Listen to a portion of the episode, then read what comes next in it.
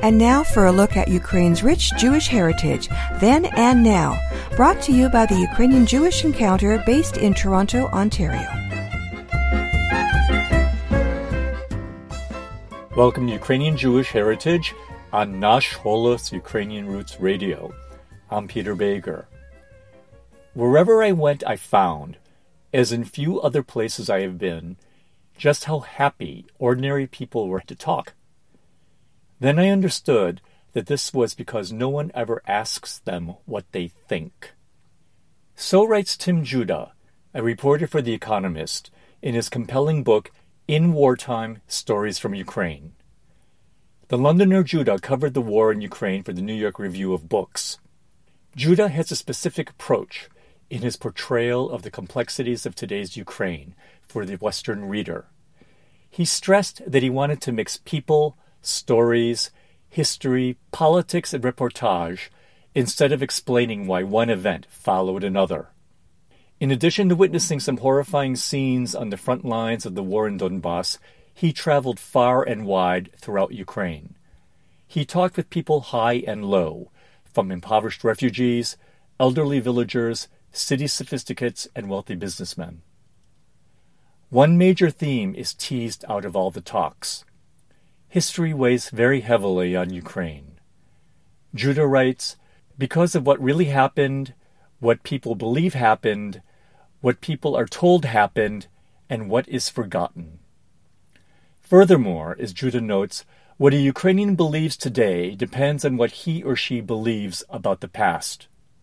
And therefore, he points out, people are mobilized, believing horrendously garbled versions of history. These versions of history shape contemporary Ukrainian attitudes to the two searing traumas the country experienced in the 20th century the Holocaust and the Holodomor famine. Judah reminds us history refracts. The same period is remembered differently by different people. Jews, Poles, and Ukrainians have radically different memories and interpretations of events of the Second World War in the western regions of Galicia and Volhynia. The proper commemoration of these events continues to bedevil Ukrainian society, as Judah shows in his chapters on Lviv, and specifically on the notorious Lontskoho Street prison. The prison, now a museum, was the site of a bloody massacre of political prisoners by the Soviet secret police in the summer of 1941. This was just before the German occupation.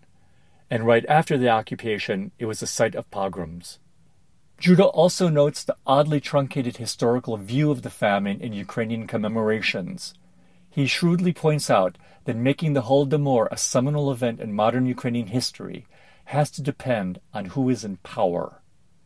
The Holodomor has been either highlighted or neglected by Ukrainian authorities in terms of public remembrance. It was also, of course, a taboo subject during the Soviet period. Because of these factors, Judah points out the Holodomor has not entered into the DNA or soul of Ukrainian politics or worldview as the Holocaust and the Armenian genocide have in Israel and Armenia.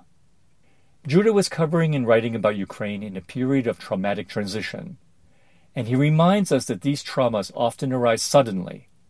The long established order can vanish overnight. Change can be swift and lethal. Anything could happen anywhere. In one of his chapters, Judah recounts how the American Hasidic rabbi in Lviv tells him that now there is not a single Jew left in the city whose origins are in Lviv. On Shabbat, the rabbi dons his big fur shtreimel hat and walks briskly home from the synagogue. As Judah hauntingly reminds us, once thousands would have been walking home on a Friday night in their fur hats. Way across the country in eastern Ukraine, Judah conjures up the charged atmosphere in Donetsk before the first blood of a new war was shed. This was just before the pro Russian forces stormed the city. He captures the capacity of the human mind to deny reality. Judah was invited to a Seder, the Passover dinner, of the local Jewish community. As a foreign guest, he was asked to say a few words.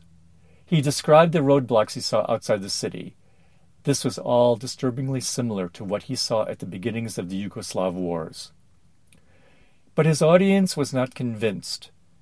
As he writes, No one seemed to believe me. No one believed that their world was about to come crashing down. They clapped politely when I said that while the traditional saying of next year in Jerusalem was fine, next year in Donetsk would be good too. Few who were present would be. In Wartime Stories from Ukraine by Tim Judah is published by Tim Duggan Books, an imprint of Crown Publishing, and is available from online booksellers. This has been Ukrainian Jewish Heritage on Nash Holos Ukrainian Roots Radio. From San Francisco, I'm Peter Bejger. Until next time, Shalom. Ukrainian Jewish Heritage is brought to you by the Ukrainian Jewish Encounter based in Toronto, Ontario. To find out more about their work, visit their website and follow them on Facebook and Twitter. Transcripts and audio files of this and earlier broadcasts of Ukrainian Jewish Heritage are available at their website, ukrainianjewishencounter.org, as well as at the Nash Holos website, www.nashholos.com.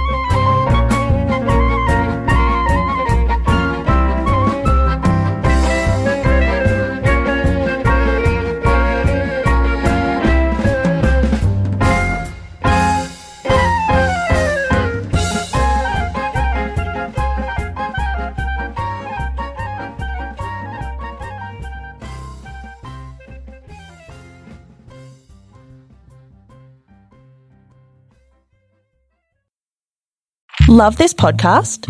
Support this show through the ACAST supporter feature. It's up to you how much you give, and there's no regular commitment. Just hit the link in the show description to support now.